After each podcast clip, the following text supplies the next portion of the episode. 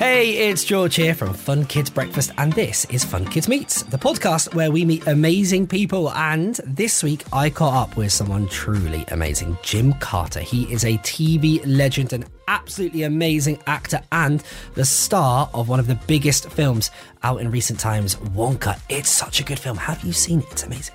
Um, now, I started off by asking him how big and magical did it feel when they were making this big and magical film.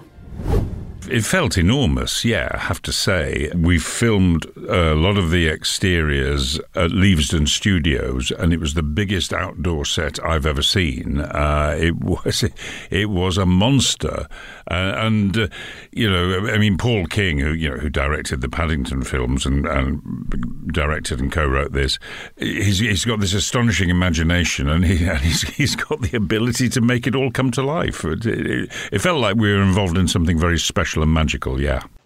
Well, I think that's really come to life on, on the big screen. I saw the film with a friend, and, and we, when we left the cinema, we both said exactly the same thing. And i and i think this is a huge compliment. Was that the sort of the magic that was that, that you were really trying to capture on set? Well that's what we hoped. That's what you'd hope with anything like this which is a, a genuine family film. It's, it's one of those films that every member of the family can enjoy. Adults can go and see it without taking children along because it just works on every level.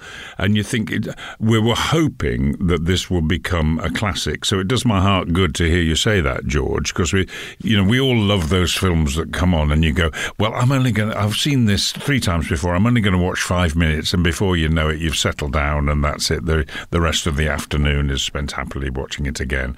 I think Wonka has hopefully got that quality that uh, you, don't sort of film with, with, make the film with that at the front of your mind, but that uh, you're hoping that, that that would happen to it. Yeah. I didn't go into the, the movie realizing it was kind of going to be a full on musical but the music was brilliant and really tapped into that kind of very sort of magical cinematic vibe. Was this your first time singing in a film? George, you've t- you've touched on a nerve here. Um, it, it, it, was it was absolutely my first time singing in a film. I've, I've done a couple of um, stage musicals, uh, The Guys and Dolls and The Wizard of Oz, in which I barely sang.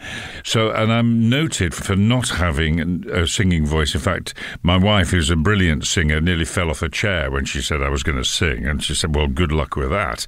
Uh, but luckily, there was a brilliant team uh, around who, who, helped me through it and were very patient with me and gave me the confidence because I sort of lack a bit of confidence in my singing voice because it's quite loud. But I, I wouldn't say it's a, it's a musical. I mean, there are songs in it, but it's it's not like it's a you know a full on musical film. I think it's a, a, br- a, brilliant film with, with songs in it, sort of thing. In case some people get a bit put off by the thought, oh, mu- oh I don't like musicals, but it, it's not that. It's it, people break into song to move the story forward. I think, which is a slightly different thing. No, absolutely, and I guess very much in the same vein as as you know the original Charlie and the Chocolate Factory. It's got lovely bits of music in there, but you know, as you said, it, it's not a it's not a jazz hand musical. But it, you know, I it really brings it to life, and I think the songs are absolutely fantastic in it. We have to quickly touch upon Mr. Wonka himself because he is so good in this film. Brings proper kind of, I think, old school movie star energy.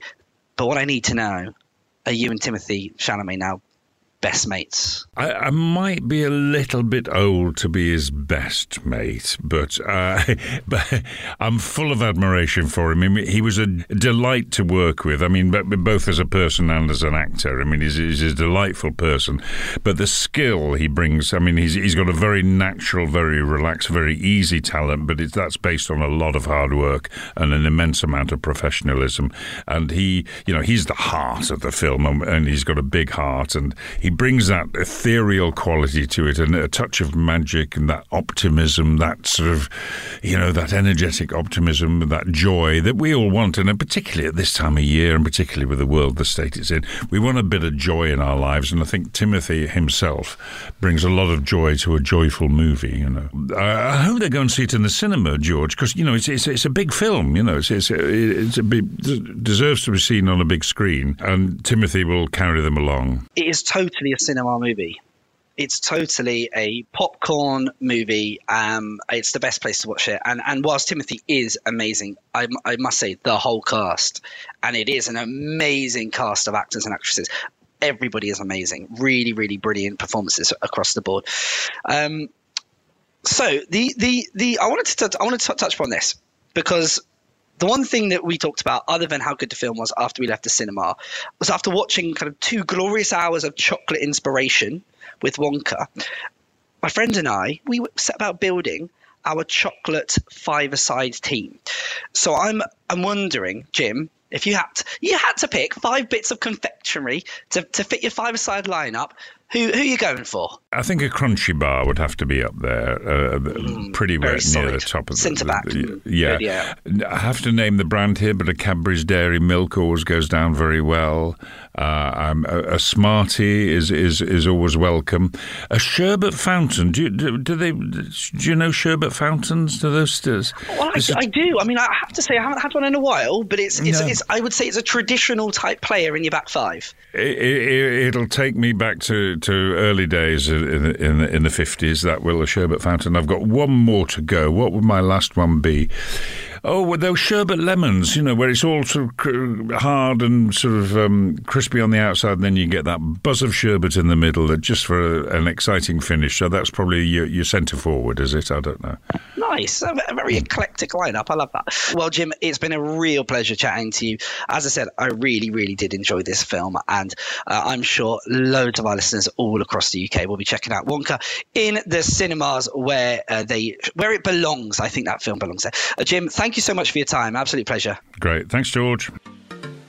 That was the amazing Jim Carter. What a voice that guy has as well. Like, it's impressive. Uh, chatting everything Wonka there. And of course, we'd love to know if you've seen it. Let us know in the comments. Uh, you've been listening to Fun Kids Meets, the podcast where we meet amazing people. And do remember, if you'd like to hear yet more of me, probably not, but if you would, you can hear me, George, on Fun Kids Breakfast weekdays from half past six.